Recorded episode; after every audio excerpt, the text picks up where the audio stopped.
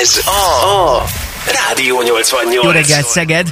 Hát túl vagyunk itt már játékon, meg egy csomó izgalman a ma reggelben, és hát lesz itt még izgalom bőséggel, mert hogy most nagyon nagy szeretettel köszönhetjük a telefonvonalunk túlvégén azt a hölgyet, akit egyébként sokan ismerhetnek az RTL híradójából, meg Szegeden úgy egyébként is, hiszen ezerféleképpen kötődik a városhoz. Szabadosági van itt velünk. Jó reggelt, szia! szia. Szép jó reggel, sziasztok! Na hát első körben talán kezdjük ott a dolgot, hogy ha valaki azt kérdezi tőled, hogy te mennyi úton, módon kötődsz Szegedhez, akkor mi az első, ami eszedbe jut? Vagy mik a, a legkülönlegesebb ilyen élményeid, ha fogalmazhatunk így? Uh-huh. Hát egyrészt talán az első, ami eszembe jut, hogy itt töltöttem legszebb éveimet talán, bár ilyenkor sokszor az ember elgondolkodik, hogy a nosztalgia szépítje meg, meg a múlt, de az tény is való, hogy gyakorlatilag 18 éves koromban költöztem Szegedre, 5 évet töltöttem itt, és hát itt indult el, ha úgy tetszik, a tévés karrierem is, mert hogy gyakorlatilag az egyetem mellett kezdtem el a Szegedi televízióban dolgozni. Jó régen volt már, de voltam híradós műsorvezető is, meg riporter is, meg mindenféle. Úgyhogy gyakorlatilag a karrierem itt indult, és itt lett. Én azt gondolom, hogy az embernek egyébként is a 20-as évei eleje, az, hogyha szerencsés, akkor azok általában azért nagyon szép évek tudnak lenni, és nekem ez így volt itt Szegeden. És ráadásul, hogyha jól tudom, akkor hát most nem csak a tegnapi apropó miatt, amiről mindjárt szót ejtünk, hanem egyébként is az elmúlt években azért igen gyakran megfordultál Szegeden. Ha jól tudom, például az egyetemen is volt saját kurzusod? Igen, van is saját kurzusom az egyetemen a híradózás, semmi gond. A híradózást ö, okítjuk a kommunikáció és médiatudomány mesterszakos hallgatóinak, és ez minden tavaszi fél évben van, úgyhogy, úgyhogy akkor általában meg is szoktam fordulni többször itt, de nekem itt él az öcsém, egyébként a szüleim sincsenek messze, meg Kiskorhalas nincs annyira messze, én ott születtem, ott éltem az első 18 évben, úgyhogy, úgyhogy egyébként igen, nagyon szeretem Szegedet, meg jó sok barátom van itt, úgyhogy szívesen térek vissza bármikor, ha van időm. Hát mondtam volna, hogy hogy imádtalak mesztelenül, de nem akarom túl komolytalan irányba vinni a beszélgetést. Ugye ez annak idején a sportcsatornán volt a műsor, amiben láthattunk téged még az RTL-es idők előtt. Na de ami nagyon fontos, hogy ugye könyvmolyként is bemutathattunk volna téged, és hát gondolom azért ennek is azért már jóval korábbi az eredete, hogyha a történetedet nézzük, amikor az olvasás így igazán képbe került az életedben. Igen, igen, igen. Én egész életemben nagyon szerettem olvasni. Én mindig, mindenki azt mondta nekem, hogy de jó, hogy neked van időd erre, amikor láttak egy könyvet a kezemben. Ez hozzátartozik, hogy azért az RTL székház az egészen messze van a belvárostól Budapesten, és mindig általában tömegközlekedéssel úgy mentem, hogy az egy kiváló olvasó szoba volt a busz, meg a villamos, és akkor mindig volt lehetőségem egy jó órát olvasni. Azt hiszem, hogy a tömegközlekedés az egy ilyen kulcsfontosságú hely, ahol lehet olvasni. És gyakorlatilag öt évvel ezelőtt jött a gondolatom, hogy híradósként érdemes lenne példát mutatni, és szerettem volna a fiataloknak is, meg egyébként magamnak is egyfajta motivációt állítani azzal, hogy akkor legyen egy ilyen kihívás. Egyébként akkor volt az Ice Bucket Challenge, talán emlékeztek rá, és társai ilyen menők. És ekkor jött az ötlet, hogy akkor legyen az, hogy minden hónapban elolvasunk egy könyvet, egyetlen egy könyvet, ez a kihívás lényege, ez lett a nincs időm olvasni kihívás, aminek nyilván az a, az alüzenete, hogy van időm olvasni.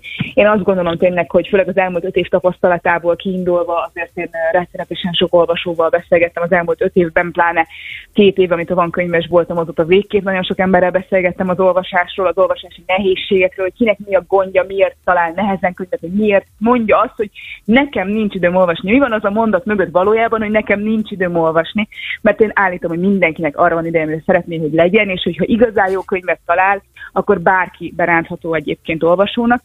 Úgyhogy gyakorlatilag így indult öt évvel ezelőtt, és hát azért ezt tényleg nem gondoltam volna. Ez nem egy ilyen tudatos gépezet volt, hogy majd én három évvel később könyvesboltot nyitok, meg könyvkiadót alapítok, hanem gyakorlatilag ez egy ilyen ez egy ilyen ö, hozta egyik a másikat. Elkezdtem érezni, hogy komolyabban érdekelnek a könyvek, professzionálisabban, tulajdonképpen egy új hivatásra leltem, és akkor tartunk itt, hogy gyakorlatilag könyvesboltomban most már hál' Istennek Szegeden, úgyhogy az apropója, hogy beszélgetünk. Így igaz. Egyébként egy picit talán félve mondom, de a száraz tényeket nézve lehet, hogy az is érződött az elmúlt x évben, hogy a fiatalok körében talán nem volt annyira menő az olvasás. Ez változott szerinted az elmúlt néhány évben? azt gondolom, hogy pont az elmúlt évben változott, és egyre, egyre menőbb lett. Most Könnyen lehet egyébként, hogy azért az nagyon sokszor előfordul, hogy az ember bubolyrék jelenségben él. Az én környezetemben mindenki olvas, és mindenki azt mondja, hogy olvas. Tehát, hogy lehet, hogy csak nekem hazudnak, de én tényleg azt látom, hogy rengeteg fiatal, és egyébként tegnap is elképesztően sok fiatal jött be a könyvesboltba. Úgyhogy én azt látom, hogy egyáltalán nem igaz az, hogy a fiatalok nem olvasnak, vagy hogy nem menő olvasni. Az tény és való, hogy ma szerintem a Netflix-fel és társaival kell versenyezni, mert sokkal könnyebb az embernek hazamenni este, és hullafáradtan egy hosszú, fárasztó, stresszes nap után bekapcsolni a tévét, viszont nagyon sok szempontból ezerszer hasznosabb és hálásabb, hogyha olvasunk, mentálisan sokkal többet segít az olvasás. Erről egyébként hosszan tudok mesélni, de nem tudom, hogy ebbe az irányba szeretnétek vinni a beszélgetést, de mondjátok szívesen, benyomtok egy gombot, akkor erről szívesen mesélek sokat. Minden esetre a kérdésre válaszolva én azt látom, hogy főleg a közösségi oldalnak köszönhetően, social médiának azért gombamon szaporoznak a gyakorlatilag a, a, a könyves Instagram oldalak, TikTok oldalak, Facebook oldalak, amikor már egyre kevésbé menő. Úgyhogy én nem gondolnám, hogy nem lenne menő olvasni, olvasni, nagyon-nagyon sok fiatal posztol arról, hogy mit olvas, és büszke arra, hogy mit olvas, és minél több ilyen fiatal van, annál több emberhez fog eljutni a mini influencereknek köszönhetően ez a tény, hogy olvasni igenis menő, úgyhogy, úgyhogy én azt látom, hogy menő olvasni. Egész frissek az élményeink, mert nemrégiben a Somogyi Könyvtár látta vendégül a csapatunkat, és hát ugye azért ők nagyon komoly múzeális könyveket őriznek itt a, az épületen belül. Felmerült bennem az, hogy számodra könyv szeretőként mi az a könyv, vagy milyen az a könyv, vagy melyik lehet az a könyv, ami neked is egy, egy ilyen hűha faktort jelent, amivel mondjuk találkoztál már ideig, és azt mondtad, hogy de jó, hogy ez a, ez a könyv eljuthatott hozzám. Volt-e ilyen élményed? Mint hogy bármilyen könyv, ami olvasmány. És, Bármelyik, ami, ami ilyen, ilyen, ilyen nagyon, nagyon különleges élményt hozott, akár pont azért, mert egy ódon régi könyv, vagy valami miatt különleges. Mhm. Nekem inkább a történet számít, tehát hogy van nagyon sok, én ott gyűjtöm a kis herceget, úgyhogy van vagy 50 példányom belőle, de nem mind magyar, hanem mind kül. Tehát mindegyik más nyelvű, bárki megy most már, hogy tudják rólam, és hozzák külföldről, hogy ukrántól az oroszon át a portugálig, minden kis herceg megvan nekem mindenféle kiadásban. Ez egy ilyen, ez, tehát maga a könyvtár tekintetében ez egy fontos, vagy mondjuk nekem a Harry Potter a nagy-nagy-nagy mérföldkő, hogy attól lettem olvasó, attól váltam olvasóvá, és mondjuk a Harry Potter is megvan olyan különleges kiadásokban, ami ilyen kihajtható, ilyen, ilyen tényleg ilyen gyönyörű, de inkább én azt mondom, hogy a történetek azok, amik mondjuk ilyen életre szólóak és megmaradnak, és ezért van egy-kettő nagy kedvencem. Mondjuk egyet mondok, akkor ez az Edith Éva Iger Döntés című könyve, azt szerintem tényleg mindenkinek el kellene olvasni, a Döntés az a címe.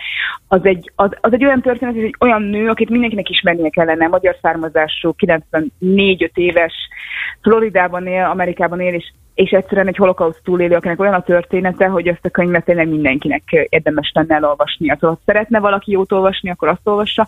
Én egyébként egy olyan időszakomban olvastam, amikor rengeteget segített mentálisan egy nehéz periódusban, úgyhogy tényleg bebizonyította számomra hogy a könyvek tudnak ilyen megmentő szerepűek lenni. Ha már itt az előbb szóba került ez, hogy mi menő és mi nem menő, azért a 2022-es évben is valószínűleg nagyon-nagyon sok technikai újdonság érkezett már, meg a techipar folyamatosan fejlődik, és például a különböző ilyen elkönyvolvasók, meg egy csomó minden módszer van arra, hogy kvázi az olvasást is egy kicsit modernebb köntösbe öltöztesse. Szerinted ez számít, vagy vevők erre az emberek, vagy még mindig inkább az, az a, a, a legfontosabb, hogy, hogy meglegyen az a különleges illata a papírnak, és, és tényleg hagyományos módon olvassanak az emberek. Melyik a menőbb most, vagy melyik a népszerűbb szerinted? Hát én úgy látom, hogy azért a, a fizikai könyv, a papírkönyv, a lapozás, a behajtogatás, a adott esetben a ráhúzgálás, vagy könyvjelzőzés, vagy bármi, meg az könyv illata az még mindig az, ami a, ami a menőbb, meg a fontosabb, meg az, aki olvasó, az úgy látom, hogy, hogy sokkal inkább választja a papírkönyvet. Azért ennek mondjuk gazdasági oka is vannak, mert ameddig az elkönyv áfája 27% mert szolgáltatásnak minősül Magyarországon, addig nem lesz érdemi különbség az elkönyv ára és a fizikai könyv ára között. Ebből adódóan, aki spórolni is szeretne, sem érzi szerintem, hogy egy digitális kópiáért fizetne majdnem annyit, mint egy fizikai könyvért. Ráadásul sajnos én azt gondolom, hogy egy letöltő kultúra vagyunk, tehát a mi generációnk, meg szerintem alattam fölöttem is azért úgy nőtt föl, hogy ami az interneten van, az ingyen van, nem? Ti szerintem ezt tapasztaljátok. És Hát. sajnos emiatt szerzőjogok miatt nem igazán éri meg a kiadóknak sem sok esetben, mert minden kettő perc fönt lesz az interneten, azt letöltik az emberek, akkor sokan nem is tudják, nem jó, a, nem jó a, az edukáció etéren, nem tudják, hogy azzal, hogy mondjuk letöltik a telefonjukra, vagy a, vagy a nem tudom, a tabletjükre, vagy az elkönyvolvasójukra illegálisan, azzal, azzal mondjuk károsítják a szerzőt, meg a könyvkiadót. Úgyhogy azt gondolom, hogy népszerű, meg sok mindenki már csak a racionalitás miatt, hogy ne gyűjtögessen annyi mindent, ne halmozzon fel, vagy mondjuk, ha nagyon gyorsan kell neki egy könyv. Tehát én kitalálom tegnap éjjel, hogy én szeretném ezt a könyvet ma reggel olvasni, és még nincs nyitva könyvesbolt, akkor, akkor igazából kettő perc múlva ott van az elkönyvolvasón. Van rengeteg előnye, meg nyaraláskor nagyon jó nyilván, amit biztos mindenki tud, hogy el tud vinni magával 250 könyvet, de összességében én azt látom, hogy menőbb a fizikai könyv, és nem hiába vannak könyvesboltok, és járnak az emberek könyvesboltokba.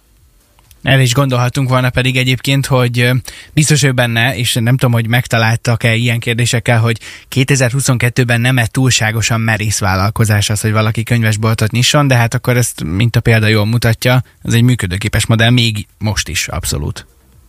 Én azt gondolom, igen, persze ez mindig felmerül ez a kérdés.